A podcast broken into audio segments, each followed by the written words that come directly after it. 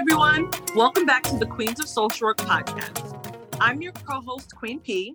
And I'm your co-host, Queen H. We invite you all to join us this week as we share, laugh, cry, and learn through our experiences as women of color who happen to be social workers. So let's get started. The upcoming episode will include sensitive content and may trigger some of you. Please feel free to skip this episode or parts as needed. So the month of April is Child Abuse Awareness Month, and we continue our work by bringing you awareness to these social issues. There have been so many child abuse cases over the years, and most of the time when these abuse cases come to the attention of the media, it's because something has gone wrong, and there's usually a, a child fatality.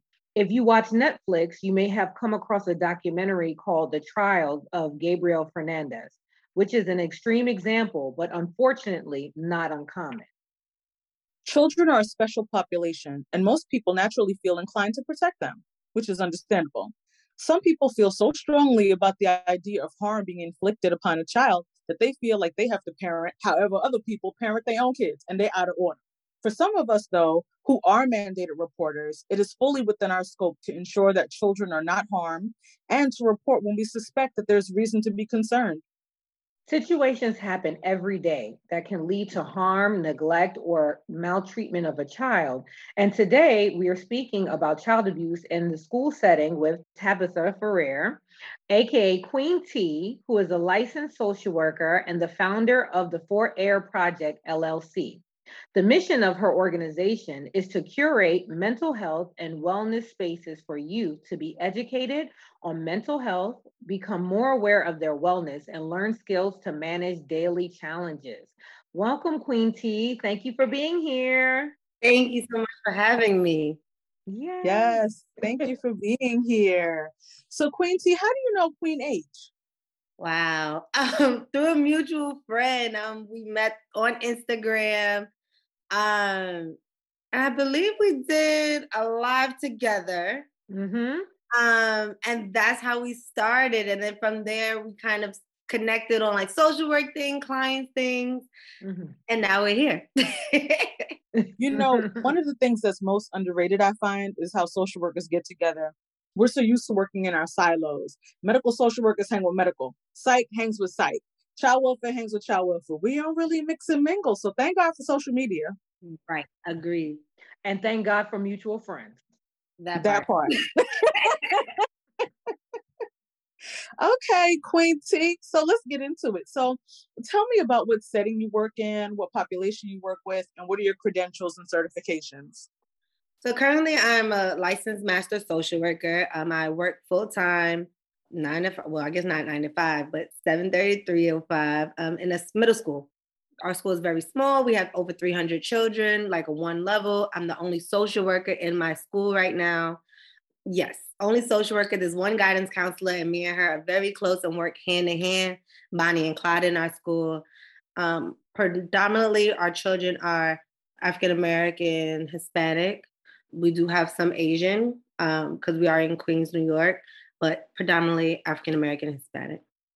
Wow. The only social worker with three hundred children. Yes. That's a lot. Oh, yeah. Yeah. um, and in my role, I see mandated children. So children who have I E Ps, and the I E P is an individual education plan. So children who are special needs who require counseling. So I see the students with the I E Ps, plus I deal with our general education population with crises, um, anything that's at risk, any stresses that they're having, any like moments that they're having. So I deal with both sides, and six through eight. So predominantly I work with six, but I also support seventh and eighth when needed. Oh my goodness. That's a workload now. That is a workload. Yes. And then once you build that rapport with the youth, you're always their go-to, no matter what.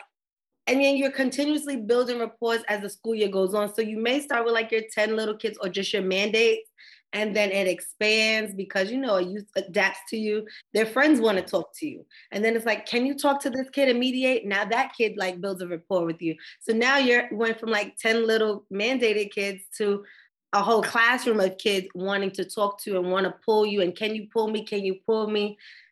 And a lot of times I'm like, I would love to pull you, but I'm dealing with this right now and it really sucks because they're like, I miss you. And I'm like, I, I'm really, really sorry. And I have to apologize to them sometimes because I get pulled. Even if it's, I'm dealing with them, it's like, I really need you to deal with this crisis. So I have to apologize and say, I have to stop right now because of this, but I promise I'm going to come back and pull you and give you like ten extra minutes with me. So they're very understanding of that. They don't like it, but they go with the flow with me. But yeah, it's a lot. Well, go ahead, Queen T. You have to talk about organizational skills for that, right? You need to have some organization to deal with all of that. You do. And I will plan, like today, I planned out my whole day. And some days you don't get to who you need to get to in a day because other things come up. And with the whole shortage of teachers and coverages and like all the things with the mandates that happen at the beginning of school year, sometimes you just get pulled and the call out, you get pulled when you don't expect it. And, you know, things get pushed to the side sometimes. That is real. And I think with so many children to see, sometimes things can get pushed to the side. But I know you're hyper focused on seeing uh, certain signs in children. So what does neglect and maltreatment look like? What mm-hmm. has your experience been with reporting child abuse in a school setting? So me personally, I've only had to call an A C S case in once, and that was for a sexual assault situation. Um, and it was like very random. Like it wasn't something that we were leading into, something I suspected. It was having a conversation and boom, it comes up. And I'm like, oh, and this is like year one of me as a social worker. I was like, oh, what we do now? I'm like, you got to call it. And I said, oh, you know, and it's hard. Because it's something you didn't expect. It's something that can change a whole family dynamic. Um, and then what does it look like sometimes? You do have children who come into school who may have markings on them, who may have like a little black eye, who may be sore. Sometimes they don't have the proper clothing. Sometimes their clothes are very dirty. Sometimes their medical needs are not met as far as like having health insurance. Um, their mental needs are not met. You, You know that a child mentally is not stable and they're uh, suffering with suicidal ideation, doing self-harm, and you're seeing markets and the parent or the guardian just isn't getting them the support that they need, which can fall under neglect. Or we will, we've had to E M S somebody before, and when they go to the hospital and they're given the service, it is denied. The hospital can't force it. The school can't force it. Um, That's a part of neglect. Um, so I've called A C S once, but I've been in situations with families where A C S has been called or the family already has a case open and I'm brought into a situation. There's just so many signs of things. Um, basic needs not met. Not having food, shelter, we're living outside, we're moving, house hopping. Um, educational neglect is another thing, like not the child not coming to school. But then with A C S now too, I think so many of the policies with COVID and stuff has changed that we could call it, but sometimes there's not much A C S can do to help support us and get it, or the family, and getting them what they need. Like us as a school will see that this child's not in a supportive housing or situation, but because the parent may be receptive or answering or like willing to come to a meeting, or that kind of pushes a case back, and many cases get closed, which kind of sucks because it puts that child back in a cycle. And there's but so much as a school we can do. And then stuff like lack of supervision is very hard. Like the aging of when you can supervise yourself, when can you supervise a little kid, um, parents working so many jobs to support the family. And it's like, you want me to supervise, I have no support, but then you're going to get on my case because I have no money because I can't go to work. It's hard. The whole call of A C S is super, super hard because of like situations that as a single parent, like you get stuck in, but then there's the families that you really have to put your foot down and call because they're really like, unfortunately, abusing the kid. Um, and sometimes there's also sexual abuse that is happening in the households, and denial is real. Um, and that stems from their own trauma that's happening. So like the umbrella of it, like I feel like to sum it up, you have your physical abuse, your sexual abuse, emotional, social, basic needs not being met. Like there's a lot that comes under it. Um, and just a lot of kids bringing that emotional, like being talked down to at home, parents leaving to work certain places and leaving them with like an elderly parent, even though that's not neglect emotionally, that kind of like does something to you. Yeah. And the things that happen when you call A C S, that relationship that you just built with that family is gone. Like a parent can open up like, these are my stresses, A, B, C. If someone says, you got to call A C S based on what you said, that relationship most of the time is gone because the parent feels like, dang, you just turned your back on me. And I just shared all my stresses with you. So it's a lot. It's a whirlwind of stuff that you have to like really have a support system and be like aware um, and know when it's neglect or know when there's like, they need some support. Cause that's the other thing. Do they have the support? Do they have the interventions in place? Has anybody ever worked with them before? Had they had cases? Have they had preventative services? What do they have before you make that call?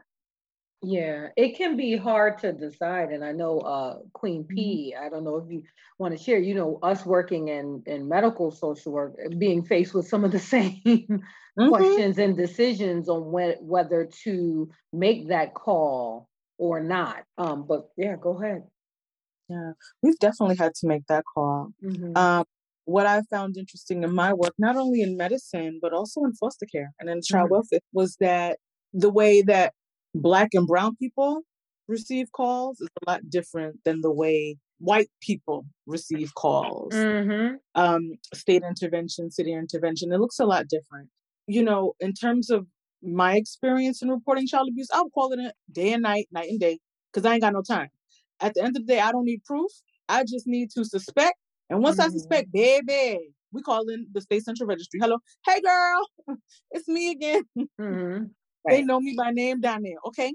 But not only do they know me by name, because I feel like it's important, because regardless of your own work as a clinician, as a provider, and your supervisor's experience and the levels of uh, support that you do have when you're in a certain position, it's better to be safe than to be sorry. Right. And even if you run it by your supervisor and they like, girl, that don't seem like a reason to call it in. And you run it by somebody else and they're like, I don't really know. If there's any doubt at all, you need to make that call. Mm-hmm. fifty percent of the time, there's been some foolishness. So I'm like, you know what? Your ass about to get called on. You don't even know. Mm-hmm. The other fifty percent of the time, it's like, girl, sit with me. Mm-hmm. We have to make this call. Mm-hmm. You won't be able to get access to the things that you need until mm-hmm. we recognize that this is a problem. This is a safety issue, and you can't do it by yourself. The city is here for a reason, right? Because they got resources. They always talk about they ain't got no money, but they got resources. They have all these programs. Why not allow yourself to accept the help? Get what's available if you can, you know, while you can. Let these people support you. That's what the safety net is there for. And I agree. A lot of time when people hear A C S, they think it's such a negative stigma to it. And I get why, right? Because even as social workers, we get that, you about to take my kid name, you coming in my house, you that's what we get. So there's a lot of negative stigma also to A C S, but they're like, to your point, there's so much resources behind them, but that title alone is like, eh, I don't want to talk to you, I don't want you in my house, mm-hmm. y'all not going to do nothing for me, y'all never did nothing for me, except take my kids out of my house, y'all call my job. Like there's just so much negative that we can't even like encourage the resources because of like everything that's already out there. Yeah. And I think it's, it's hard, right? Because of the point of bringing that in the Black and Brown community, right? The disproportionate amount of us involved in the system as compared to white people. And it's like, white people beat their kids. White people out here doing things to their children, you know, but because whether it's economic, that they have more money and they're able to, you know, just say, well, you can consult my lawyer. You can't come in this house, right? There's many reasons why that's happening, right? But ultimately, we have to see what is going to be best in the moment for the child, because we don't know what's happening. right? right? And children are going to always want their parent, regardless of how their parent is treating them, right? I, I have seen it, you know, in my work in foster care, knowing that these parents are beating the crap, not, not, you know, Black people beat, beat like you getting spanked. No, I mean, beating, Black and blue, beating mm-hmm. them. They still will cover for their parent. They still want their parent, right? Yes. And so it's almost like you have to kind of decide, like, what am I going to do now? I have to run the risk of this parent being mad at me, or this child being mad at me, or I have to think about the safety of this child, right? And even when we brought up that uh, case briefly about Gabriel Fernandez, right? There were people that saw things mm. and felt bad. And there's some people that called, they actually called, but other people didn't do what they needed to do. And mm-hmm. this child, this poor child, was getting the brakes beat off of him. And for what? For just existing, mm-hmm. right? And so had, you know, even one of those systems stepped up in the right way, the way that mm-hmm. they would have, that child would be alive, would right. be alive. And you think about the cases in New York, Nick's Mary Brown, right? Come on now. Listen, I'm going back in the day. Listen. Right? Nick's Mary, right? So then those are the things that make me, you know, even when I'm thinking like, oh, I feel bad, like, nah, I got to call. Because oh. at the end of the day, me calling could be a step in between this child's life or death. Right, depending on what it is. And and it could mm-hmm. be something small that I notice and I don't think it's really something, but it turns out that it is really something. Mm-hmm.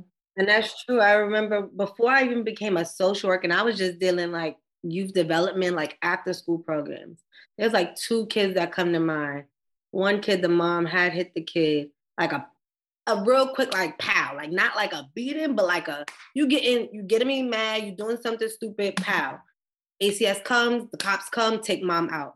Mm-hmm. That little boy, when I tell you he was angry, mm-hmm. he was angry. One day he was like running through the school, muck.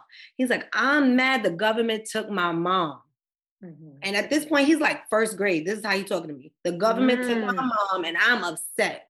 He knows why, but to see your mom go out in cuffs, because it's like, yes, safety, but it takes a toll. And that goes to your point, like kids will protect their family, want to be with their parents. Like, I was like, oh, ow, like that hurt me because mm-hmm. you hurt. Mm-hmm. But then there's other cases, like I remember too, the same program, we was calling, calling, calling. We saw stuff in a book bag. We saw this, they wasn't taking the case. Mm-hmm. It's like, so you can either get it where it's like, you know, it was that one time and this happened because that mom had to go through parenting class and a lot of stuff. Mm-hmm. It really sucked. And then you got it where you see little things and y'all not taking it. Mm-hmm.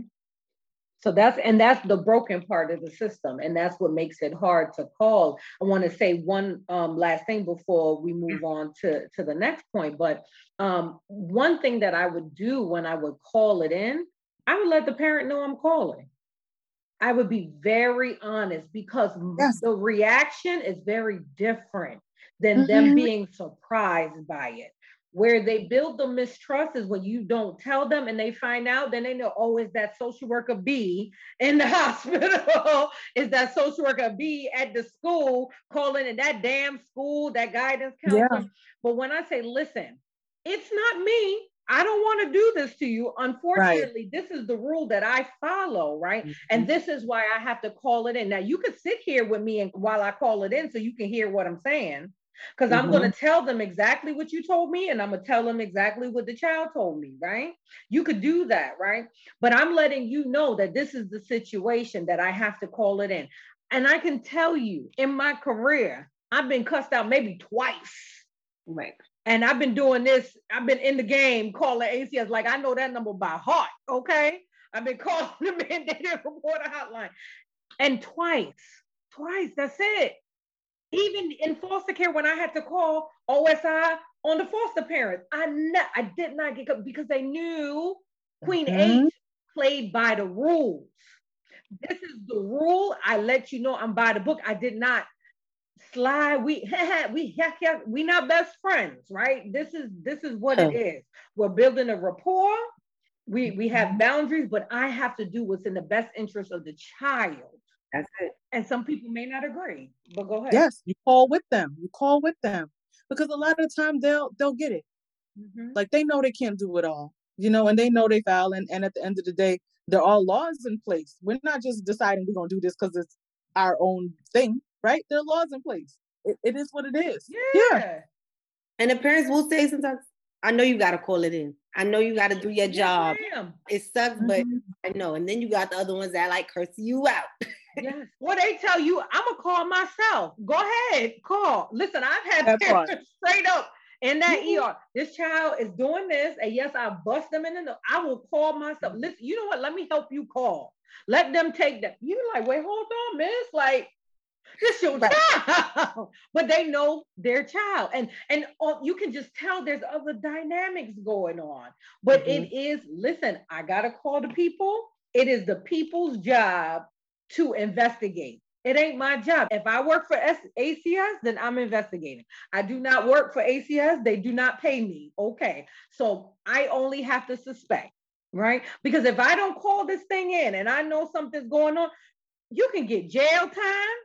Ain't nobody losing their license. You mm-hmm. can lose your license.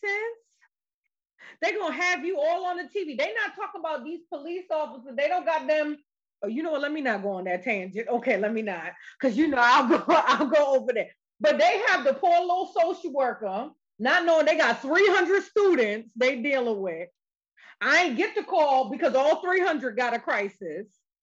But you got me on T V charging me up.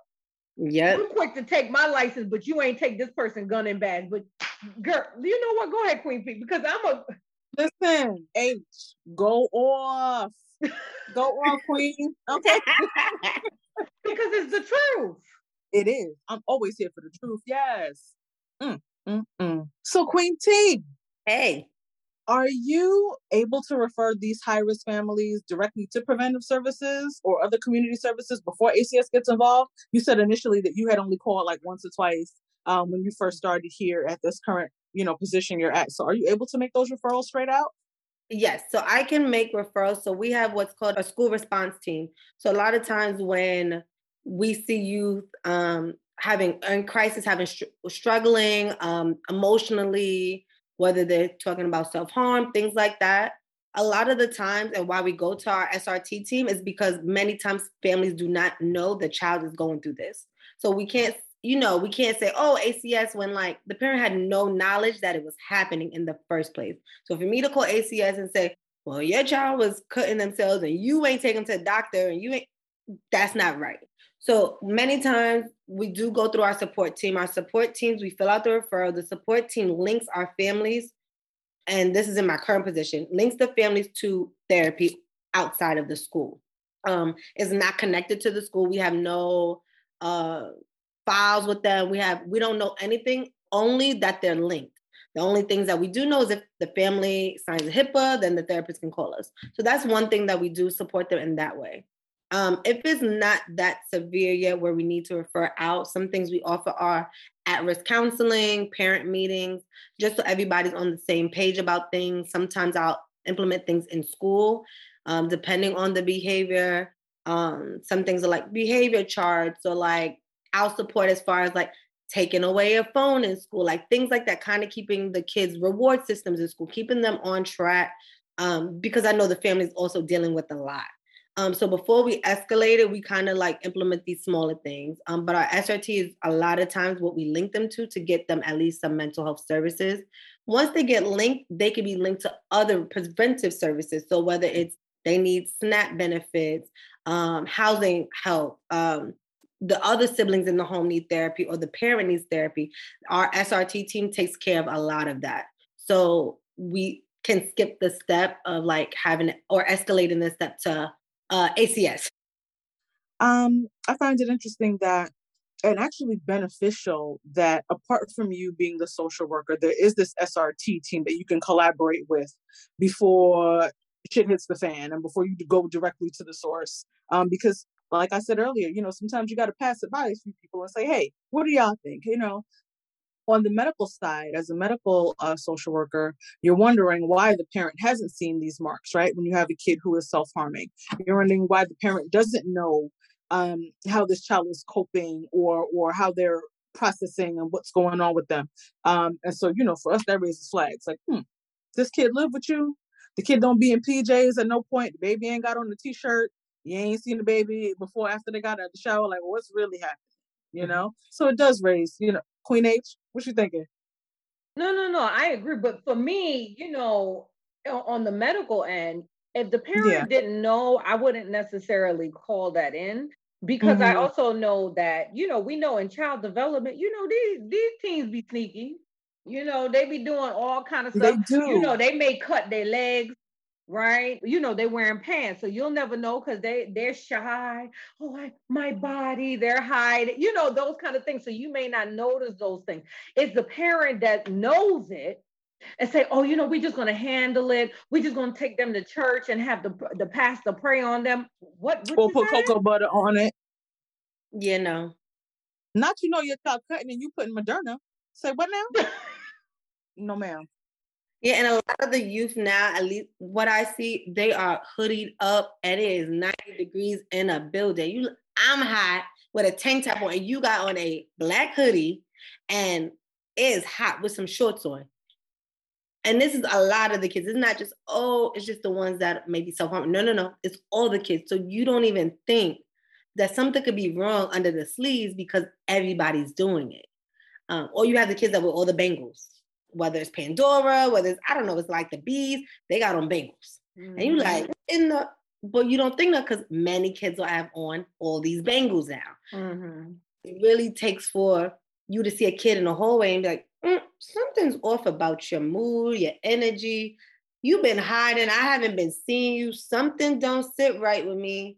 And then you got to pull them in. And that's when you're finding out, because that's how I found out a lot of stuff.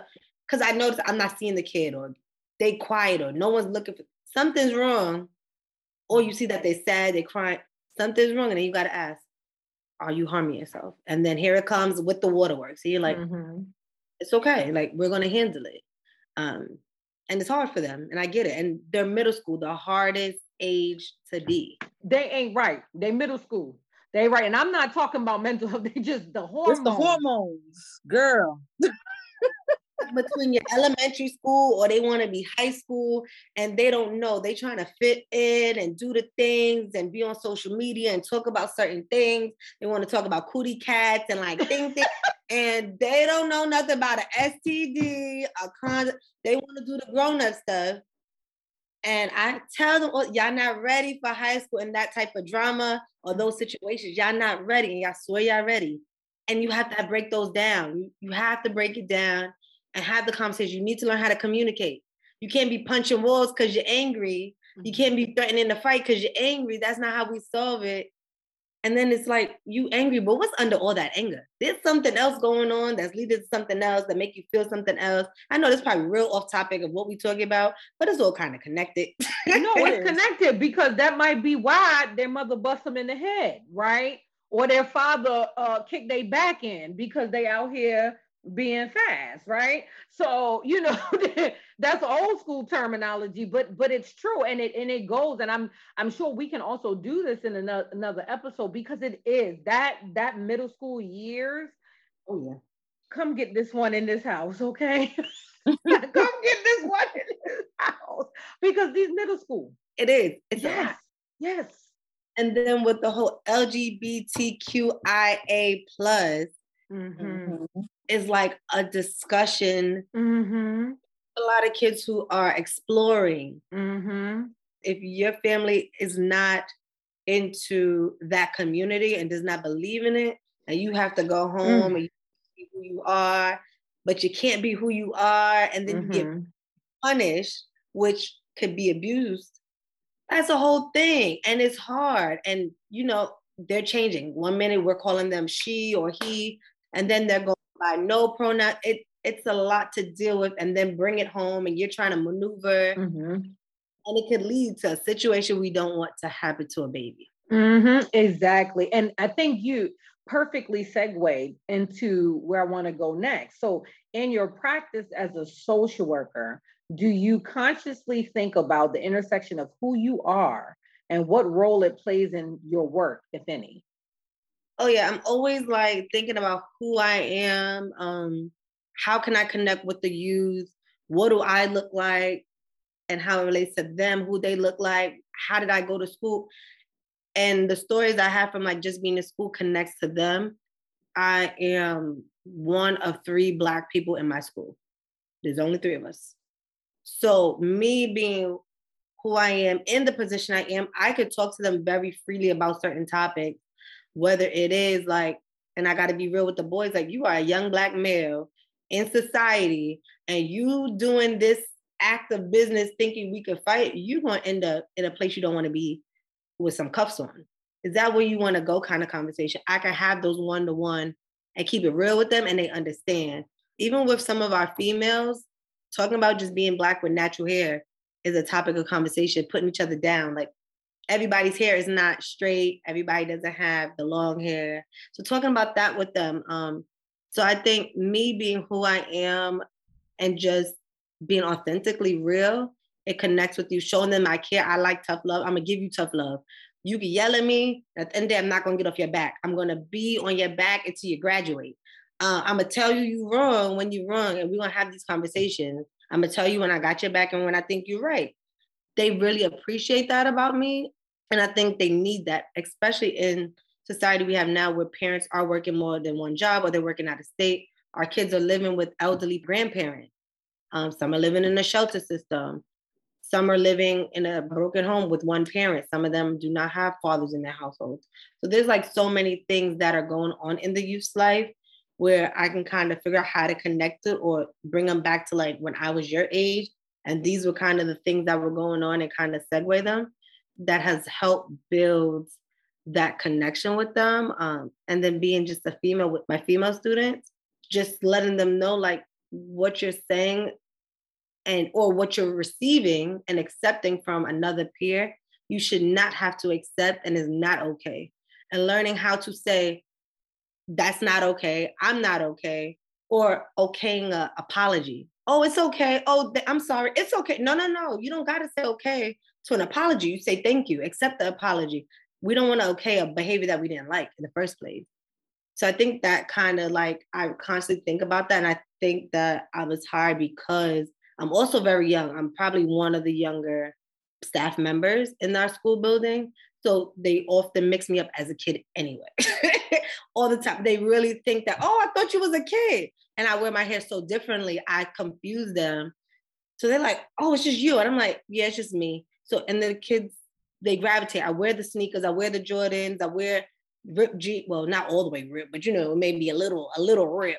I'm not gonna show thighs and all that. No, you can't be naked. I'm not gonna be naked, crop top, none of that. But they can connect and feel like, oh, she's not like one of those grandma old people. No, that's not me. That's not me. That's what I bring to the table at schools, and they really connect with it. Like a born gift or something. Yeah, no, no. I think that's important for them to see, especially if you're talking about in a school, you're one of three Black people. That that matters. They can see themselves in you, and they're able to know, okay, there's someone here who understands me. Because sometimes when you have a situation where there are no Black people in the school, I'll say this, you have one, you have a lot more A C S calls, because what I notice even on the hospital end, right?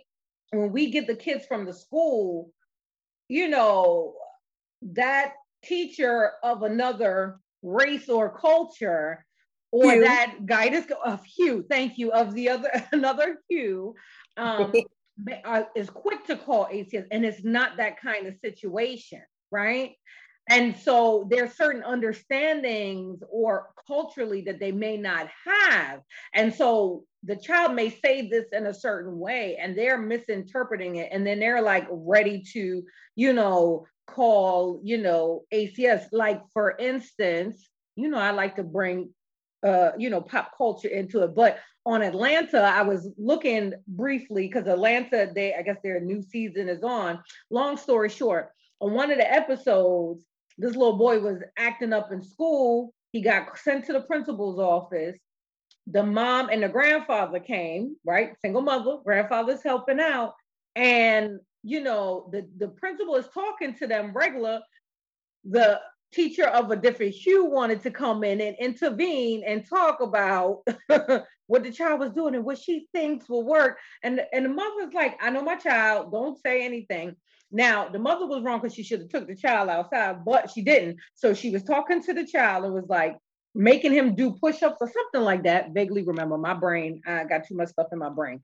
But she was making him do a physical, oh no, dancing. She was making him dance. It's like, oh, you want to be the class clown, so go ahead and dance. You better hit that wall. You better do all of this, right? And then the grandfather is old school. He reached up and slapped the boy and was like, you need to behave. Like, he slapped him. Bam, bam, bam.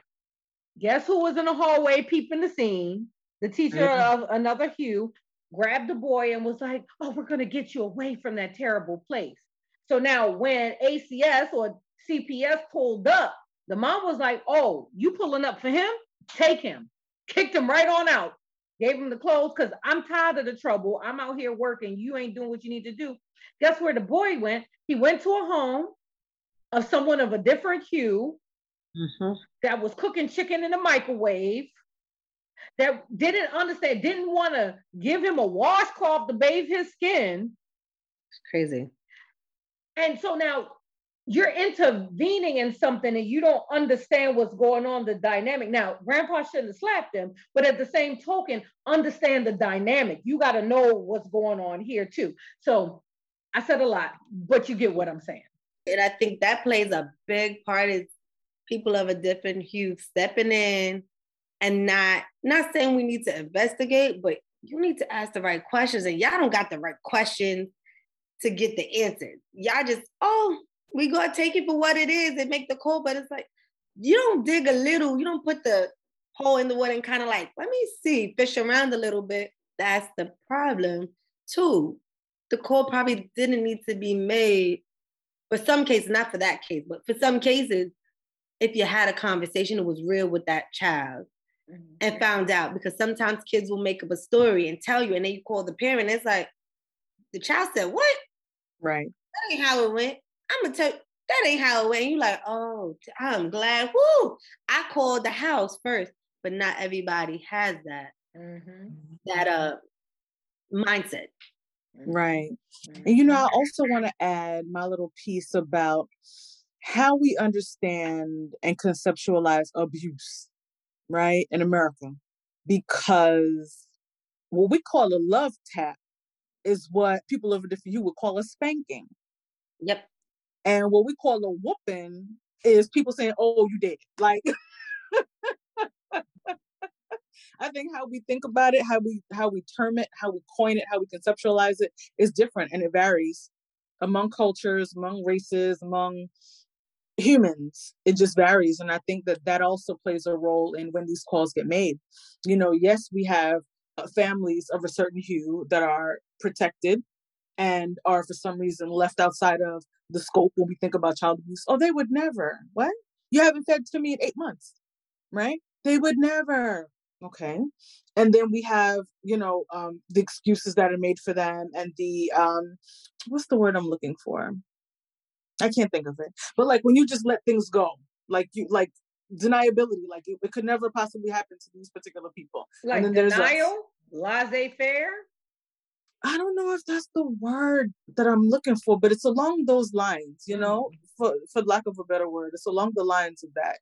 And then there's people like us um, who are of color and who have a different experience. And then there are workers like us who have a different experience. And like you, Queen T, you're one of three, when all three hundred of your students are of color. Right. And you're one of three of the staff that can relate to them, that can understand the experience that they have, the lived experience that they have as people of color. It's crazy. So we need to think about abuse on a whole, like, you know, actually on a spectrum. You know, what is abuse? What does it look like? Because this is Child Abuse Awareness Month. Yeah, we have to. Um, and it looks so different. Um, mm-hmm. And language, like you said, language plays a huge part. Mm-hmm. And then age. Like little kids may say, I got a spanking, I got a pow-pow. Right. Pow-pow, depending on who, you, what, where they hit you. We, now you got a little five-year-old telling you all of this, like, and it hurt, and I got a mark here, and I, you know, and because the baby's five, the picture is painted very differently than someone who is sixteen and, oh yeah, I got a, I got hit, but I deserved to hit because I was talking back kind of thing. Like, mm-hmm. oh, mm-hmm. it, it is a lot, and it, it needs like clear definition. And like with A C S now, there's so much, I feel like changing mm-hmm. um, as far as like how you can, like when you report, what is acceptable as when you hit a child. Open fist, closed fist, like they suspect so much. Did you backhand them? Did you smack him in the face? Did you hit him in the arm? Like there's so much. And then some things are, well, if you didn't close fist them, like that gets, okay, I, you know, I see how it was before punishment. It wasn't like abuse. Mm-hmm. Like there's some things that get looked at and like, okay. And then there's some things that like, you're like, I'm confused how the system is built and how it pushes it out to us or to the different communities, and it's read differently. Mm-hmm. Definitely. You know, that was the last question in terms of, Quincy, have you seen differences in service provision after child welfare services are already in place? And if so, what are those differences? And I think you kind of answered that in terms of, you know, there being a dichotomy of people of color who are, um, I guess, the providers, and children of color who are the ones experiencing the so-called abuse. People who are of a different hue experiencing abuse or not experiencing abuse, and them as the provider experiencing or determining what abuse is, what it looks like. So that there's that dichotomy there, that you'll have a different experience if you are one or the other. Definitely agree, yeah. And, and even if I think if we're the same color too, the experiences are very different. And then even with like providing the services, depending who we are, you may get more services than another person. And that impacts the whole experience itself, which either makes it like go quick, and I won't say quick because cases have to stay open for at least sixty days, but may make it better than others. You may never see a worker, but then you have this one worker for this other family who's doing everything, going through the nitty gritty. And it's like, you didn't really deserve all the nitty gritty because it was like something small, but you get in that work who's like, boom, boom, boom, boom, because they see something other than somebody else's family, a different hue, whatever it is, but they're like, either they're doing their job really strictly or they just got this like personal thing that could come out. Um, and it makes the whole experience very difficult. Depending, for some, it can make them difficult because I was hearing a case today, it's like um, a tit for tat case. Like, you know, we we called, but there's a lot of family issues, and it's like, we're trying to like kind of fight back and forth, and that doesn't help the family either or the children. We're not really calling because there's technically abuse there. Um, or there's another one, it's it's just like, I'm doing it revengeful to call it on you. And it's, of course, they're the same color, African-American, we call it because we be being revengeful. Why are we doing that? Why? Why do we do that? And it's causing big issues. Forgot about that. Thank you for bringing that up, Queen T. You're absolutely right. Yes. I forgot about those, oh, my neighbor called, oh, my sister called. Then, you know, then you get these kids in the emergency room that A C S is bringing in for a medical eval because something happened. There's remand order. You know, this thing is going to the tenth degree, and it's only because something happened that somebody said, or they're trying to be vengeful and get back at somebody else. Yeah, it gets messy, and it was like a waste of time to do. And resource. And, and resources, and that's the issue. We complain about so many resources, but then it's being given to wrong, inappropriate situations when the kids who and the families need it can't get it. Mm-hmm. A lot. yeah, yeah. I forgot all about that. Lord, we got to do better, folks. Absolutely, absolutely. Well, this this was a great discussion. Thank you so much, Queen T. We enjoyed having you on. Thank you for having me. I'm so happy for this opportunity. I'm Yay! Coming back. I don't know when. Absolutely, because what we got to talk about next time, we're going to talk about more about the Four Air Project. So you yes. got to tell us where we can follow you. Yes, yes. So um, I'm on Instagram at the Four Air Project. Um, it's same on Facebook, the Four Air Project page. Like and follow. I do have some projects coming up this summer I'm excited about for the little babies. So I'm based in Queens, New York, and I'm doing a whole wellness series. So y'all are actually the first outside of my partners to know this. Oh, we got um, news. So I, yes. Uh, yes. So I planned the whole wellness series summit. Um, it's five weekends, so five different workshops. um, creating a space, and I have many community partners coming in to facilitate mm. different activities. So positive affirmation vision boards, um, they'll be doing some painting, kind of like a paint and sip without the sip. I'm doing a day of just self-care and stress management. So doing D I Y stuff, creating your own stress balls, doing some painting, maybe bead making, things that kids can learn how to take care of themselves and coping skills. Um, and then I'm doing like a stay active day. So the whole series is based around the eight dimensions of wellness. So I pulled out a few of them, and we're kind of like targeting some and teaching youth the skills, talk, having healthy discussions. So then when they go back in September, they have a couple skills in their toolbox, because COVID was real and still real. And these babies had no tools in their toolbox for the last yes. three years. Yes, absolutely. We need the people to work with the babies, because if we don't work with the babies, they're going to come up and become adults that cannot cope with yes. the stresses of life. So this is, you know, fantastic, mm-hmm. you know, the work that you're doing. To that point of like them growing up with like unmet needs. They don't know how to communicate. They develop so much anger. They're learning so many negative habits. And they don't know, like, I could break this cycle. I can learn to communicate. Like, I have kids who be like, well, I was told if somebody says something, I say something back. But did you really have to say that mm-hmm. negative thing back? Did that help? I'm not trying to tell you to be against your parent, mm-hmm. but you've grown up to be a young person. We got to learn to make our own decisions. Like, let's start to like critically think about the decision we're making. So that's a lot of the conversations that need to be had. And there's not many of us to have them with mm-hmm. the kids. Yes, yes. Wonderful. Thank you so much. So y'all, please follow Queen T at the Four Air Project. Mm-hmm. Okay. And you'll see um, the information in your in the show notes once the um, episode is uploaded. Woohoo! Yay. I'm so excited. If you guys want to connect with us on social media, you can follow us on Twitter at the Queens of Social Work Pod, or on Instagram at the Queens of Social Work. If you want more information on the topic we discussed today, feel free to check out our show notes or email us at the queens of social work at gmail dot com. We'd really appreciate it if you rate, review, and follow us wherever you listen to podcasts. Thanks for listening.